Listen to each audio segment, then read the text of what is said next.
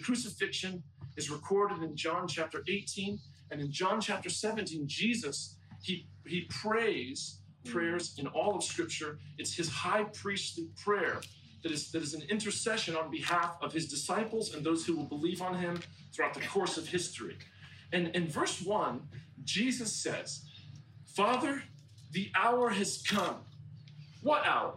The hour in which he's going to be crucified. And he's going to offer himself as a ransom for the fallen race. He says, Father, the hour has come. And then he says, Glorify the Son as the Son has glorified you, or glorify me the way I have glorified you. Follow this. It's not too hard to follow. You're pretty smart people. Jesus is communicating by inference that what's going to happen on the cross is glorious. It's going to demonstrate that the claims of Satan are false. He's actually really, really, really, really unselfish. Jesus is the express image of God, according to 2 Corinthians 4. Um, according to Jesus himself in John 10 and verse 30, he says, If you've seen me, you've seen the Father. So here's Jesus on the precipice of being crucified. He's saying to the Father, Glorify me as I've glorified you. And then in verse 5, it says, Father, glorify me with the glory that we used to share before the world came into existence. Or, in other words, show the universe who we always were. They couldn't really understand, they couldn't really know, they couldn't conceive of this fully in the context of the great controversy, but show them through my crucifixion my glory and who I really am. So Jesus demonstrates that God is unselfish. He is benevolent. He is good. He is loving. He's kind. He's just. He's holy. And he's worthy to be worshiped. And he's worthy to rule the universe. He is the sovereign. And he deserves to be because he's good. Did you know the great controversy is not about whether God is powerful? That's not in doubt. The great controversy is about whether or not God is good. So angels rebel, angels revolt because they're convinced on some level that God is unselfish and therefore he's not fit to rule them. They have the right to rule themselves. There's an old lady named Ellen White, and she wrote a, a, statement where she mm-hmm. says, Unselfishness, the principle of God's government, is the principle that Satan hates. Its mm-hmm. very existence he denies. He denies that unselfishness even exists. But why would he deny that? Because he's justifying himself, because he's chosen to be selfish. And then she says, It was the work of Jesus to disprove his claim, and it's the work of all who followed Jesus as well. And then she goes on to give examples of people, followers of God, who've demonstrated unselfishness, unselfish commitment to God, and unselfish commitment to those around them. And guess uh, who some of those examples would be? Job was one of them. He loved God irrespective of whatever circumstances came upon him. He demonstrated the unselfish love of God and served as a type of Jesus in the sense that he reflected Jesus in his own life. She talks about the unselfish commitment of Jonathan, the son of Saul, how he was unselfishly committed to, to his friend David. And, and in being committed to David, those of you guys who know the story, who was God's anointed, it meant that he himself was going to lose access to the throne. So he was so unselfishly committed to God that even if being committed to God meant that he couldn't be the next king of Israel, he was still going to be committed to God. And God could look down at this planet and he could point down at, Joseph, at Jonathan and say, See, unselfishness exists. Look at Jonathan. Unselfishness exists. Look at Job. And then the ultimate example is unselfishness exists. Look at Jesus. He, he is the express image of the Godhead. He is the embodiment of the kingdom of heaven. He's God in human flesh. That's God in human flesh. Now, that's not the power of God in the sense like the glory of his mighty, eternal, infinite power, but it's definitely the glory of God, i.e., that's his person. That's who he is. That's the kind of person he is. And he's unselfish. You follow the logic there. Now, this is very important uh, as we get into what we want to talk about specifically here. So, three angels' messages, okay? Um, just, are we all convinced uh, from this short amount of time and with all that we know about the scriptures, God is unselfish. and he's unselfishly committed to the good of others, even to the point that he would give up his own soul for the sake of those who are spitting on him. Yeah. Anybody ever spit on you? Yeah. I've been spat upon before. How does that make you feel? Anybody ever like stay up all night because of the pain of the guilt that they feel? because of something they've done. But I've done that before. That doesn't feel very good. There are things that I've done in my life that I feel so terribly guilty for. I feel so terribly guilty for that, that when I think about them, I can't sleep. And this is just like one sin I've committed, like one thing I've done wrong. Now just, just think about it. Let's just imagine that God placed upon me at one moment, at one moment in time, He placed upon me the full realization of all the bad things I've ever done, all the guilt, all the shame that's accumulated over my entire life, the entire span of my life. He dropped that on me in one second. How would that feel? Well, if just like a couple of the things I've done in life have, have hurt me so powerfully and so profoundly that I can't even sleep for like two or three days, what in the world would happen to me if all the guilt and shame of everything I've ever done was placed on me at once? It'd be horrific. It'd be unbelievably terrible. Now, according to Scripture, God laid on Jesus the iniquity of us all. This is to say, the combined guilt and shame and sin of all of humanity throughout all of time. is placed on Him. And it took supernatural forces from heaven to keep Him alive. Angels had to come down from heaven to supernaturally sustain Him because it wasn't physically possible for Him to stay alive as He was bearing the guilt and the shame and the sin of the world. And on top of that, He's now facing the wrath of an almighty God against evil and sin and Satan. So think about this. He's being spat upon. He's being punched in the face. He's being, he's being abused like with whips and they're ripping his flesh apart. Simultaneously, he's bearing all the guilt of all the sin throughout the whole course of the history of the world. And the Father God, the infinitely righteous judge of the universe, is looking down upon him with wrath because he has now become not an embodiment of the kingdom of heaven, but an embodiment of the kingdom of Satan and he's treading the winepress of the wrath of Almighty God all at once. And he's sitting there and he's bearing it and he's bearing it and he's bearing it and he's suffering it. And he's saying, Father, forgive them because they don't know what they're doing. They just don't know what they're doing. So forgive them. Guys, if this doesn't prove that God is unselfish, nothing can prove that God is unselfish. What else could he do? There's nothing else that he could do besides what he has done to, to, to show the universe and to prove to humanity that God is love and that God is unselfish. Amen? Amen. Totally. I had a vision once when I was a druggie, the vision of the throne of God. I was in my friend's uh, apartment, in his bedroom, and my, my, my head was on that side of the room. My legs were on that side of the room. My chest was on that side of the room. And my mind, I don't know where it was. and I was, I was really sick. I was really sick. And I remember I just was sitting there and I saw myself. And I was an old man. I was really old and decrepit. And I watched myself live life in reverse. And then I was just a little kid. I was just a little boy. And I was sitting before a great throne. It was great and white and shining. And there was like a shining man of light sitting on the throne. And he was just sitting there. And I was just looking at him. And I said to him, is this it? Is this everything? I've traveled everywhere a person could travel, at least in my mind at the time. Traveled the world. I've enjoyed all the pleasures a person can enjoy, right? I've done everything that I could do to find satisfaction. Is this it? Is this it? Like, that's, I think, why I was a druggie. Is this it? this is it? Right, this is it? You're born and you contemplate getting old and dying, and that's it? that's it? Is this it? I got this overwhelming sense at that moment. I get this overwhelming sense. No, this isn't it. And this thought came to my mind God is good and nothing else matters. Mm. Like that thought came to my mind. And I started jumping up and down and screaming. At, this, at that moment, God is good and nothing else matters. God is good and nothing else matters. And there's like people there, and I'm just like, okay. We're like on a three day drug binge, you know? It's like, God is good, nothing else matters. Yay! I can trace the beginning of my conversion to that moment. God is good. God is unselfish. Yes, there is something more. Hallelujah, amen. And if God isn't unselfish, what in the world do we have to live for? The first angel's message. We have the everlasting gospel. We have a knowledge of the fact that God is good and unselfish. And then it says, Fear God and give glory to Him. Don't fear the beast. Don't fear anything that can come upon you from an apostate world that's filled with all kinds of warped and bizarre ideas. Fear God and give Him glory, for the hour of His judgment has come. Okay, now think about this. This is verse 7. The hour of His judgment has come.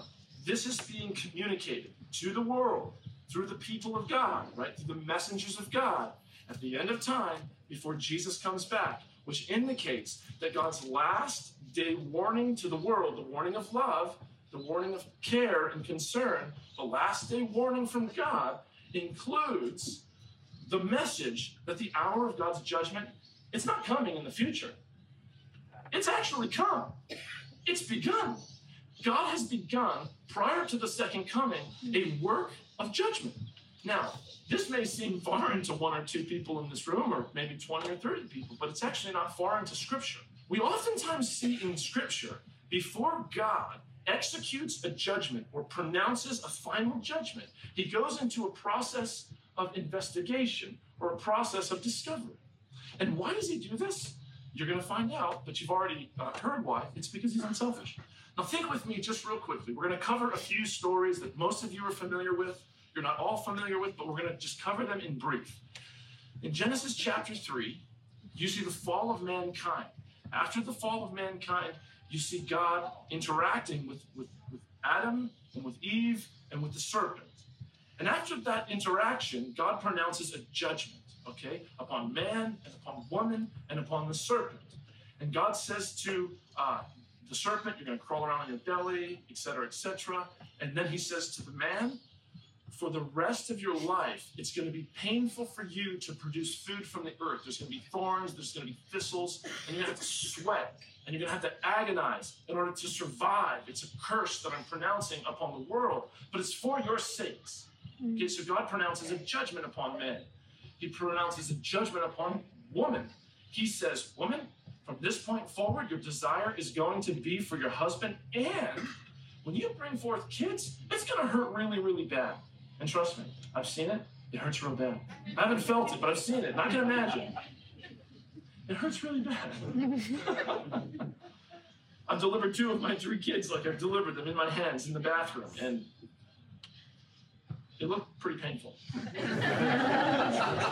Thank you, Jesus. I'm a man. Give me thorns. Give me thorns.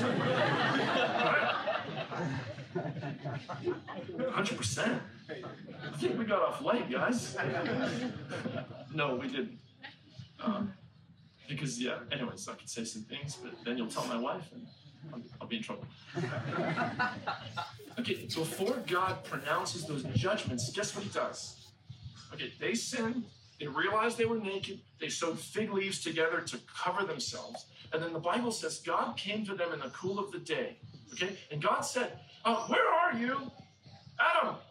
Adam, where are you? Does he not know where, where Adam is? Well, of course he knows where Adam is. Adam, where are you? Adam says, I hid myself because I was naked and I became ashamed. Who, who told you you were naked? Have you eaten of the fruit of the tree? Okay, now think about this. God's asking questions. Does he need to ask these questions? Does he need enlightenment? Is he not aware of what's happened? Of course, he's aware of what's happened. He's God. He knows the end from the beginning. He understood exactly what happened. Okay, so then why is he asking questions? Why is he investigating the circumstance? Why is he bringing his people, Adam and Eve, through this process of discovery and investigation? Why? Because they don't operate on his level. God is unselfish. And as he enters into a work of judgment, he brings those that the judgment involves through a process of judgment, not for his sake, but for their sake. Does this make sense? Yeah. And the same thing happens in Genesis chapter 4. Check it out, it's real simple. Uh, Cain is jealous of his brother Abel because his brother Abel's worship was accepted, but his worship was not accepted because he didn't bring God what God had asked to be brought. And so he's angry with his brother. He rises up in the field. He kills his brother. His brother's dead. God comes to him and says, Hey, Cain, where's your brother? And then Cain says, I don't know. I'm my brother's keeper. Uh, and then he says, What have you done? He's asking questions. He's investigating, right? He's bringing Cain through a process of discovery and investigation. Well, why is he doing it?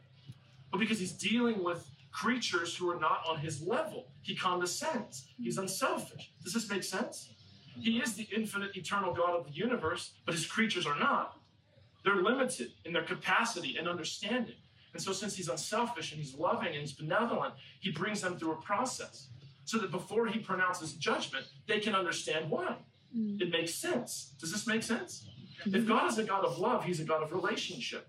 And, and how in the world does it work in relationships when you have one party going, This is my judgment, I know everything, and that's how it works, you should be happy? How does that how does that figure into love and relationships and understanding? And you know, how does that it doesn't fit. Do you follow what I'm saying? If God showed up on planet Earth and just said, okay, I've made a bunch of decisions, this is how it's going, and the universe wasn't informed, there wasn't any process of discovery before he made his final judgments about stuff, dude, that's crazy. That's not God. That's not unselfish. Do you follow what I'm saying? One more time, one more uh, example here, real quickly. So God's going to pronounce judgment upon Sodom and Gomorrah. According to the Bible, you know, Sodom and Gomorrah fall into gross and terrible uh, sin and practice, and so um, Abraham is living outside of Sodom. His nephew Lot is living inside of Sodom. And Abraham is God's friend. And God comes down to Abraham in the person of three men. It's two angels and it's Jesus. And they interact with Abraham. They have conversations. And he talks with Abraham about what he's going to do to Sodom. And he says, Listen, the evil of Sodom has come up to me into heaven, and I've heard of it. It's been announced to me. My angels who minister on human beings' behalf have alerted me to the condition of Sodom. And so now I've come down for myself personally to see if the things that I've heard are actually coming true. Okay, now wait a second. Does God need to come down to earth to discover whether or not what he's hearing from heaven is true? No. In him we live and move and have our being. The Bible says, Where can we go to hide from God? You can't go anywhere. This is just communicating to human beings listen, before God pronounces judgment, final judgment upon Sodom and Gomorrah, he's going to go through an investigative process because he's not dealing with beings on his level. So he's unselfishly condescending to judge in such a way that makes sense to creatures. Do you follow what I'm saying? Imagine that you're an angel. Now, now just, just, just, just so that no one's lost behind. The last message from God to a fallen world includes a message that says, Fear God and give him glory, for the hour of his judgment has come. It's come. It's not coming, it's come. And uh, if you're an angel, now think about this if you're an angel, uh, it would behoove you to want to know, okay, why in the world some people are going to get in and some people aren't going to get in to, to the heaven, to the, kingdom of God. Now think about this. Uh, I have two little boys. Wait, I have three? I have two little boys. I was going to say, and one baby. Um, so I have three little boys, and the greatest fear of a parent who loves their children is that their child, one of the greatest fears of a parent who loves their kids is that their child will be sexually abused. Okay? It's, it's, a, it's something I think about all the time. I watch my kids all the time. And if somebody's showing them an inordinate amount, amount of affection, I'm watching. Now, please, you can hug my kids, you can kiss my kids, and I'm not going to judge you. I'm not going to judge you. But if I see the same person, like in a private setting, trying to pull my kid aside, and I get, I'm pretty, I'm pretty suspicious. That's my right. That's my right. That's my responsibility. Now imagine if there happened to be a man who moved into my neighborhood and he was a pedophile. Like I could look online, he was a sex offender, he was a pedophile, right? How in the world am I going to feel about the fact that a pedophile moved six doors down from me? I'm not going to feel really good about it. Why? Because I don't want my children raped. That's why. Is that fair? Mm. I think that's fair. Now, there are angels in heaven, cherubim and seraphim. There are other worlds according to Scripture. The Bible says in Hebrews 1 that God has made other worlds. It says in Hebrews 1 that angels are ministering spirits. Jesus says that angels are involved in the great controversy between good and evil. We've already seen that in Revelation chapter 12. Peter says in 1 Peter that the angels are intensely interested in our salvation. Well, why do you think they're so interested in our salvation? Well, because before we go to heaven, they want to know if we've been saved. Right? So in the final judgment, that happens before the second coming. Uh, angels are involved in it, and God is going to open up a process of disclosure so that angels can be comfortable with the fact that you're going to move next door. You may think pedophiles are disgusting. You should see what angels think of you. now, I'm not saying that they think negatively of you. You know what I'm, I'm saying. I'm talking about your condition, right? Like somebody can be lathered with like like dead animal uh, like flesh, like you can just put dead animal flesh all over somebody, and I can love that person, but at the same time think, boy, they're disgusting. That's what I mean when you should see how the angels think of you, right? Um, they're, they're immersed in this great controversy thing, and they're intensely concerned. And the Bible communicates this on so many levels that they are very, very interested in the salvation of mankind. And they're going to participate in the judgment that begins before the second coming. I want to just give you a little bit more biblical evidence so that you're comfortable with this idea that, there, that the judgment of God, the final judgment of God, actually begins before the second coming, or an investigatory process, a process of discovery begins before the second coming. Okay, in Acts chapter 17 and verse 30, uh, in the midst of a sermon that the Apostle Paul is preaching to some Greek philosophers, he says, In the times of this ignorance, God, he winks. Okay, he winks. But now he commands everybody everywhere to repent because he has set a day in which he will judge the world. So he's preaching a sermon. It's in the first century BC. He's talking to Greek philosophers. And he says, God is so generous and gracious, he's just winking at people's ignorance. But as he reveals light to them, he commands everybody to repent as you see the light, as you see the truth. You repent. He commands it because he has set, what did it say? A day in which he will judge the world. So from Paul's time, he's looking forward and he sees God has set a day in which he will judge. A few chapters later, in chapter 24, Paul is before a guy named Felix and his wife. And the Bible says he's talking to them about the way that's in Jesus. Am I losing you guys? Am I going too fast? I think I'm speaking relatively clearly, yeah?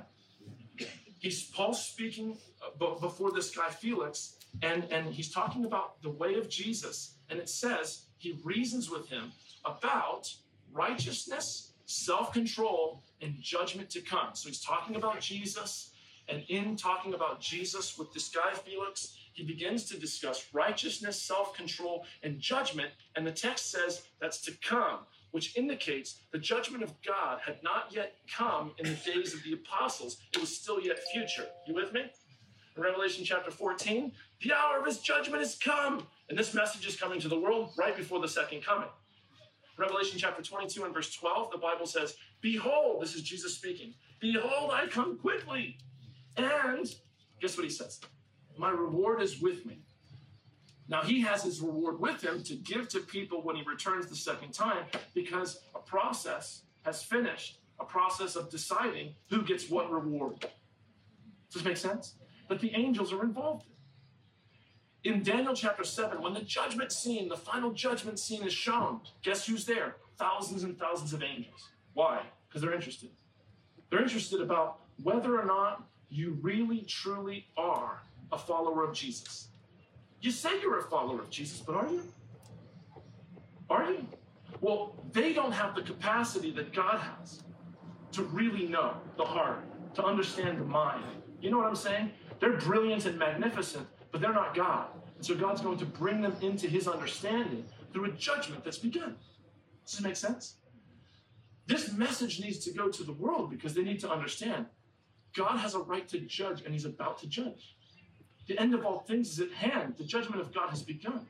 Take stock of yourself. All the things around you, they're going to pass away soon. The judgment of God has come. Now, according to Scripture, just a few more things. Now I'm telling the truth. According to Scripture, the, the, the final judgment of God is according to works. Now, this is interesting, okay? We're going to get into some sticky stuff here, but God will help me, and I'll explain some things to you that are going to make you go, I get it. That's radical by the grace of God, okay? Uh, Peter in 1 Peter chapter 1 and verse 17 says the judgment is according to works. That is to say, we're judged according to what we have done. Second Corinthians chapter 5 and verse 10 says the same thing. Romans chapter 2 says the same thing. The universal teaching of the New Testament authors is in the final judgment, you are judged according to your works. Now, some people, when they hear that, they get kind of confused. They get kind of disoriented because they think to themselves, wait a second, I thought we were saved by grace through faith. I thought that a person was justified by faith without the deeds of the law. Well, you thought right. Amen? You thought right. There's nothing wrong with your thinking. You thought right. But you get a little bit confused because when you read in the Bible that it says we're judged according to our works, the picture that comes to your mind is, is that, that, that you're going to learn to do enough good. You're going to do, you're going to get, you're going to, you're going to get so good that in the final judgment, God will go, man, you're so good, you get to come in. But you're so bad, you don't get to come in. So, like, you did 500 good things and 780 bad things. And since 780 bad things outweighs 500 good things, you're out. You're judged according to your works. That's the, the concept, that's the idea that comes to our minds. But I want to challenge that concept. I want to challenge that thinking and help you to see how judgment according to works is in no way at odds with the idea that you're saved by grace. Okay, I'll explain it as best as I can, God help me. The Bible does not say you are judged, okay, on the basis of your works. It says that you're judged according to your works. Mm. And there's a huge difference. Judged on the basis of your works would mean that the, the basis upon which God judges is your behavior. That's not that's not what the text is saying. It's saying you're judged according to your works. Now, how can you be? What does that mean? Being judged according to your works? Well, your works, the works of your life, they combine together to communicate what you believe and what you've chosen. God honors free will. Yes or no? He honors free will and he imposes nothing upon anyone. He gives heaven to those who choose heaven. He doesn't give heaven to those who don't choose heaven. In the final analysis, in the final judgment, God judges according to works because your works communicate what you've chosen and God gives you what you've chosen. If the judgment is scary, you know what's scary about it is that God gives you what you've chosen. God honors your choice. And this is what it means to be judged according to your works. Your works combined, the works of your life combined to communicate what you want what you believe. Are you repentant or are you not? It's not an issue of becoming perfect so that God accepts you. It's an issue of are you following Jesus? Are you repentant? And can that be demonstrated through the works of your life? And if it can, you're in because that's what you want and that's what you've chosen. If it can't be demonstrated, then you're not in. And it's not because God doesn't want you in. It's not because you're you're, you're not good enough. Nobody's good enough, by the way. Nobody's good enough. It's because you didn't choose to go in. And what proved that you didn't choose to go in is that the combined works of your life and, and your thoughts and your feelings and all that God knows about you show that you really just don't want to go in. Does this make sense? Mm. Some people say, How can you be judged according to your works? If I'm driving, if I'm driving to work and somebody cuts me off and then I get mad and I shoot him to burn, am I going to hell? Is that what you're saying? Where's the assurance of salvation in that? That's a good argument, but it's actually quite a stupid argument. Not that those people are stupid, it's just a really bad argument. The Bible doesn't say you're judged according to a work, it says you're judged according to your works the works of your life are taken into consideration as God makes judgment to decide do you believe or don't you believe? You're mm. saved if you believe, you're lost if you don't believe, and your works communicate whether you believe or whether you don't, mm. right? It's not a works issue like I've got to work my way into a state of perfection and then God will accept me. That's not the point. The point is your works just communicate what you believe and what you want. And everybody in the final judgment who's judged, whoa, their works show the fruit of the Spirit, the work of repentance. These people are not perfect that they get the perfectly righteous robe of Jesus accredited to their account. Does this make sense? You're judged according to your works. When Adam sins, God doesn't come to him and says, Hey, Adam, and say, Did, did you believe? Isn't it? Did you believe? He says, No, did you eat? What did he say? Did you eat? Because he doesn't need to ask whether you believe. He can say, Yeah, I believe, but you know, and it can get abstract and vague and confusing. You need an objective basis upon which to determine facts. Mm. Did you believe? Oh, no, no, no, no, no, no, no, no, no, no, no. Did you eat? There's one answer. Yeah, you follow what I'm saying? Mm. Another thing, real quickly, is God is no respecter of persons. He's not partial. You know what I'm saying? His feelings don't come into how he judges. He's not biased. And he needs an objective basis upon which to judge. And the objective basis upon which he can judge is your works. Does this make sense? How does the universe know that he's really being fair? He shows it. He shows them all the facts. You can say that according to your works means according to all the facts. That's, that's what that could, that could be translated in. Does this all make sense? It's not legalism. You're saved by grace because of what Jesus did 2,000 years ago. He recreated the human race in himself. And he offers you the spirit so that can be, uh, so you can choose. And if you choose and you're repentant, you're in. You're in. Amen. Hallelujah. Now, I've said a lot of stuff. I know it's not been perfectly on point. But I hope there's been enough in here to inspire you and get you interested more in God's last day message. That there, the judgment has come. It's, it's, it's going to be fair. It's going to be been done in an unselfish manner. And, uh, and God is good through it all. Now, last thing I want to say this is powerful. This is awesome. It's going to take a second. If I were over time, this is so powerful, I don't even care. This is like, this rocks my socks when I think about it. I read the whole story of Joseph last night. I learned what I'm going to share with you in a book. I didn't, I didn't uh, discover this from my own study. I wish I had. Um, but you know, God gave it to me through a book. Um, I read the story of Joseph, who was one of the 12 sons of Jacob. Uh, and it's in Genesis 37 all the way to Genesis chapter, the end of the end of the book, chapter 50 roughly. If that's if it's 50 books, 50 chapters. But the story of Joseph begins in chapter 37. He's one of the sons of Jacob. Now I want to show you how his life can kind of shows us the life of Jesus, or how his life demonstrates the gospel or Jesus, and how it shows the investigative judgment and the pre-advent judgment. It's really, really interesting. Check this out. So at 17 years old, he begins to receive visions and dreams from God. And in these visions and dreams, he begins to see that at some point in the future, his brothers and his father and his mother are going to be worshiping bowing down before him. His brothers are pretty bummed about this. They don't like this idea. Uh, they get angry about it. And um, more than this, he was already the favorite son. His dad favored him over the rest of his brothers. And because of that, they were really jealous and they really hated him. So think about it. They hate him because he's preferred above them. And more than this, this smart aleck is getting dreams about how they're going to bow down before him. They're really ticked off. And so they begin to plot his death. They begin to plot his death. Now, does this in any way sound familiar to those of you guys who know the gospel story? You have a son, like an Israelite son, and the rest of the Israelite brothers, they're jealous of him because he's favored by the father. And he has a vision and a dream that everyone's going to bow down before him, and that ticks them off. So they plot his death. And in the story of Joseph, like one of the brothers, Reuben, he doesn't like the idea of killing his own brother, so he convinces the rest of the boys, let's not kill him, let's just throw him into a pit. So they chuck him into a pit. It's an empty well. And then some Ishmaelites come wandering along and they sell their brother into Ishmaelite slavery for 20 pieces of silver. The Ishmaelites take Joseph to Egypt, and there he becomes a slave of Potiphar, one of the captains of the guard of the king of Egypt. Now think about it. He's chucked into a hole, and he's brought out of the hole after his brothers plot to kill him. Seems a little bit like a burial and a resurrection. No, I'm, this is this is all just like implicate by implication, but this is a, this is a narrative. And this and the Bible, Jesus says, you you think you have eternal life in the scriptures. He says, but they are they which testify of me.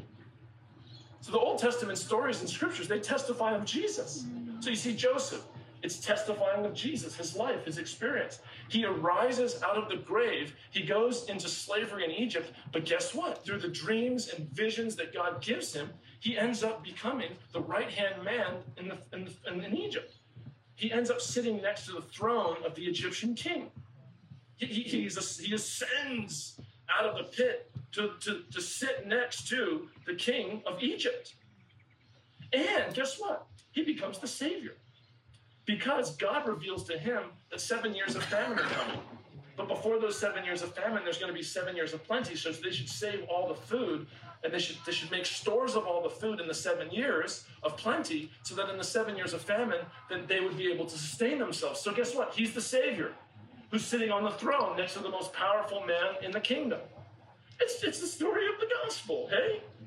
Like, isn't it crazy? Like, how could you be a Jew in Jesus' day and like hear that and then hear the gospel being preached and be like, nah, I don't see it. okay, you don't have to see it if you don't want to, but you just don't want to. Okay, now, because this is, this is what, where it gets really tricky. So, Jacob, Israel, sends his sons, the brothers of Joseph, who threw him in the pit and sold him into slavery. He sends them to Egypt to go buy food. And when they come to buy food, Joseph is there overseeing the operations of food distribution to the people who are coming to buy food from Egypt. He recognizes his brothers, but they don't recognize him. And so he begins, get this, to question them and to investigate them and to start to bring them through this interesting process. And this is how the, pro- this is how the process goes. Hey, do you still do you have any other brothers? Yeah, we have a younger brother. Is your father still alive? Yeah, we have a father. Well, I think you're spies. Well, no, no, no, we're not spies. We're good men. Oh, really? You're good men? Oh, you're good men. Oh, you're good men. Okay, how's about this? Since you told me you have a younger brother, and since you told me your dad's still alive, you go back home, you get that little brother, and you bring him back here, and I'll see if you're spies or not. And I'll keep one of you here so that I'll know that you'll come back. And so this is exactly what happens. He keeps one of the brothers there. The other brothers go, they say, Dad, we need Benjamin, because the man who sold us this food, he, he says, we need to bring Benjamin over to him, or else he's not going to let our brother go. And, and Jacob says, No. But then eventually they run out of food, so he says, Okay, go buy some food. And they say, We can only go buy food if you let us take Benjamin, because the man told us, Don't come back unless we, you bring your little brother, or else I'm going to think you're spies. And so Judah, he pledges his life. He pledges his life for his brother Benjamin. And he says, You can kill my two sons if I don't bring them back. I promise you I'll bring them back. I promise you. And so he takes Benjamin into Egypt. And what happens there is they have a dinner. Everything seems to be going really good. Uh, Joseph is kind to them and nice to them. He sets up a table for them. And it's really interesting in the story because, because they all sit down to a meal. And the seating is arranged in such a way that they're seated from the oldest to the youngest. Right? The oldest to the youngest. This would highlight the fact that, hey, you're the oldest. You're the one who, des- who deserves the highest regard. You're the youngest. You're the one who desires the lowest regard. You know, you're the young, you're the immature, you're the old, you're the responsible. Joseph sits them in their birth order. So they're sitting at the table and they're thinking, how in the world did this happen? How did we look at our birth order? Right? This is just freaky stuff. There's a lot of weird stuff going on here. This guy accuses us of being spies. He sells us food. Then we go home, and I didn't tell you this, but in the story, he he, he, he returns their money after he sells them food so that when they get back home to jacob they're like oh we got all this food and he gave us back our money. What's wrong with this guy? Like all this weird stuff's going on. You know they're being tested. It's crazy. And so when the food comes at the feast five times the amount of food is given to benjamin than to the rest of the brothers. Now isn't this interesting? They were jealous of joseph and they threw him in a pit and they conspired to kill him because he was favored of his father. So now he shows favor as this prince of Egypt to Benjamin in front of his brothers. He's testing them. And why is he testing them? To see if they've actually changed. Are they really repentant? Are they new men? He's now on the throne. He's ascended out of the grave. He's the king of Egypt. And he's their savior. And they're now in front of him. And he enters into this process of discovery to test them and to prove them. Are they really repentant? He hasn't yet revealed himself to them. They don't know who he is. And so he does one last little trick. Because, and it's interesting because he favors Benjamin over the rest of the brothers. They're not near their dad. They can do whatever they want to Benjamin. Benjamin is his, is his only full blooded brother, same mom, same dad. But all the rest of them are half brothers. So they could easily just be like, still jealous, still bitter, and they could take him and they could chuck him and they can kill him. But they don't do that. What ends up happening is they eat, they enjoy the meal, they take their food and their wares, and they head back home uh, to Canaan to see dad, to bring him the food, and Benjamin's there. And then all of a sudden, as they're traveling home, one of the guards, who's under the command of Joseph, he, he overtakes them and he says, How in the world can you guys have done such evil to the one who did such good to you? My master gave you food, he sold you food, and now what have you done? You've stolen his cup. You've stolen the golden cup that he uses to drink out of. And the brothers are like, What are you talking about? We haven't, we haven't stolen anything. And then they say, If we've stolen anything, guess what? You can kill the one who you find with the cup. So they start searching through their stuff, and guess whose stuff has the cup in it? Benjamin's.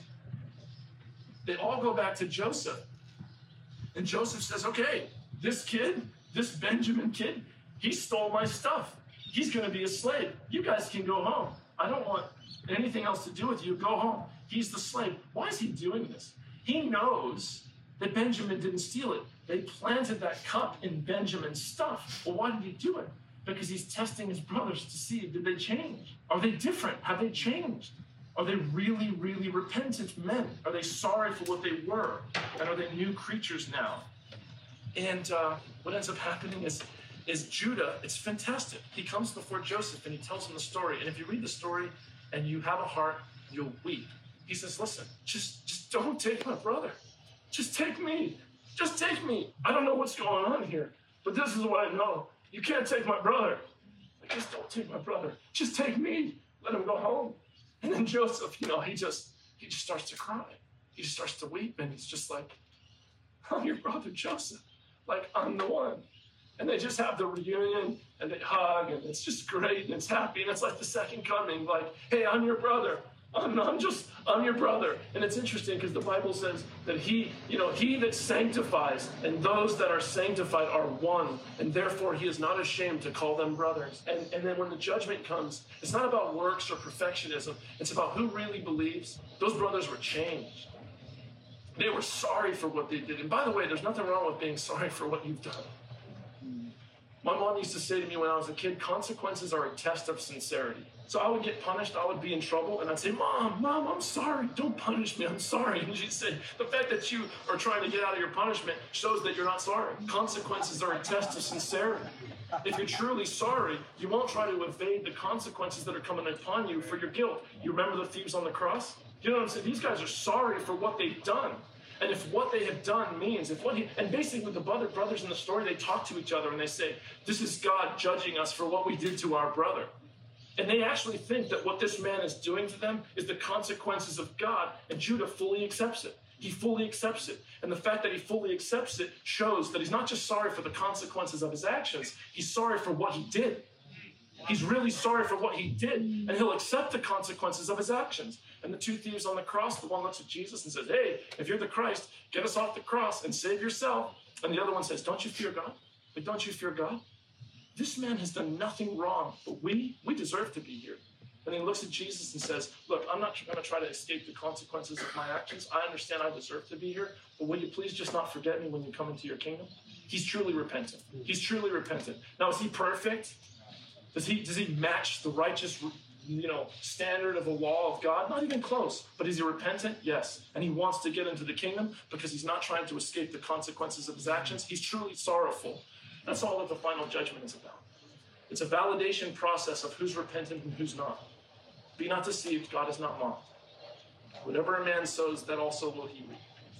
God is fair, God is just, He's not biased, he's not prejudicial, there's no partiality with God. He will judge fairly and righteously and justly, and he's unselfish and he's loving and good, and that's how he judges. He condescends to deal with his creatures on their level. That's why the Adventist movement, uh, well, this, the Bible teaches it, that's why we believe it, but the Adventist movement understands all of this, and that's why we proclaim the three angels' messages.